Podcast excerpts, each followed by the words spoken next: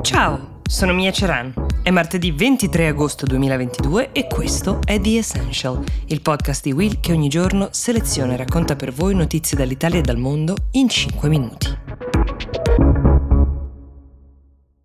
At Evernorth Health Services, we believe costs shouldn't get in the way of life-changing care, and we're doing everything in our power to make it possible. Behavioral health solutions that also keep your projections at their best? It's possible. Pharmacy benefits that benefit your bottom line? It's possible. Complex specialty care that cares about your ROI? It's possible. Because we're already doing it.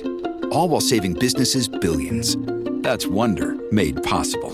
Learn more at evernorth.com/wonder. Essere gay a Singapore non è più illegale, questa è la notizia, ma se questo vi sembra un passaggio quasi obbligato di civiltà e di inclusione, vi anticipo che la strada da fare è ancora lunga.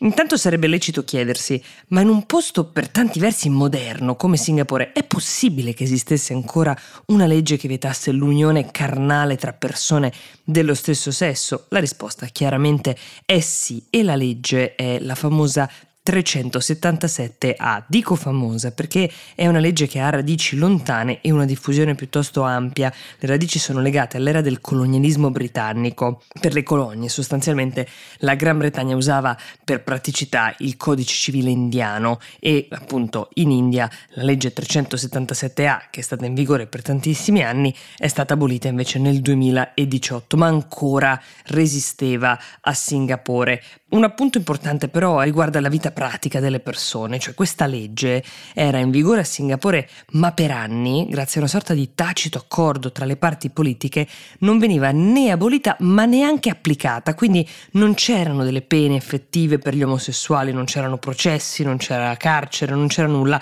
A Singapore anche negli ultimi anni erano nati diversi bar, locali dichiaratamente eh, legati alla comunità LGBT e tutto questo era tollerato dalla popolazione e dalle autorità.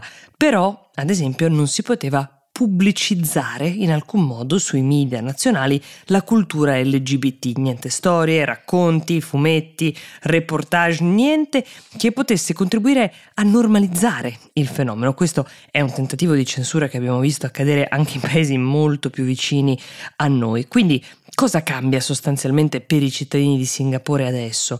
La vittoria formale e legale non è una cosa da sottovalutare, è un passo importante, ma è bene notare che nel discorso del primo ministro, Lee Hsien Loong, dopo l'annuncio dell'abolizione della legge 377A, è arrivata anche una rassicurazione invece per la parte più conservatrice della popolazione e soprattutto della politica, perché come spesso accade la popolazione qui ha sicuramente uh, più apertura mentale di quella di alcuni politici. Verrà riscritta la norma che regola i matrimoni, quelli eterosessuali, per evitare che ci possa essere anche la minima ambiguità che possa portare ad un'apertura invece sul tema dei matrimoni gay. E questo è un dettaglio molto importante da sottolineare per la comunità LGBT di Singapore. Gli anni di battaglie e di attivismo che hanno davanti sono ancora molti.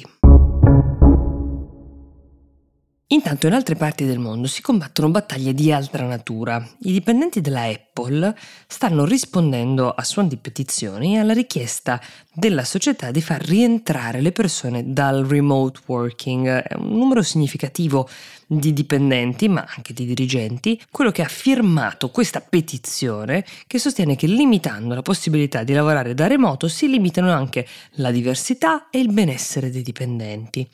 Tim Cook, il CEO di Apple, la settimana scorsa aveva mandato un memo, una nota a tutti quanti, annunciando che da settembre almeno tre giorni a settimana, il martedì, il giovedì e un terzo giorno a scelta di una serie di team, si sarebbe dovuto lavorare in presenza. Questa soluzione era già una mediazione rispetto alla richiesta iniziale che era tre giorni fissi, cioè lunedì, martedì e giovedì, motivata da Cook spiegando che la cultura aziendale di Apple vive e cresce anche nello scambio interpersonale che si verifica negli uffici, ma che l'azienda riconosce anche come benefit ovviamente la possibilità di lavorare in maniera flessibile. Il Financial Times negli ultimi giorni ha seguito questa vicenda, ha pubblicato stralci di questa petizione che è stata messa insieme da un collettivo chiamato Apple Together, che sostiene che appunto la società stia ignorando quanto i dipendenti siano più felici e quindi anche più produttivi sapevi da quando sono cambiate le modalità lavorative. Qui è lecito immaginare che Tim Cook e Apple Together stiano usando parametri diversi per definire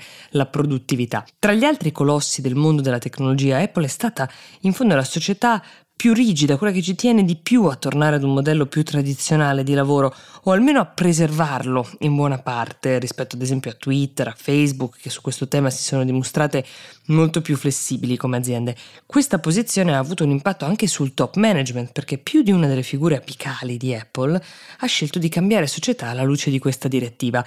L'esempio più eclatante è stato quello di Ian Goodfellow che il capo, era il capo del machine learning di Apple che a maggio ha annunciato che sarebbe andato a lavorare in Google e andandosene ha dichiarato sono convinto che una maggiore flessibilità sarebbe stata la miglior strada per il mio team. The Essential per oggi si ferma qui, io vi do appuntamento a domani e vi auguro una buona giornata.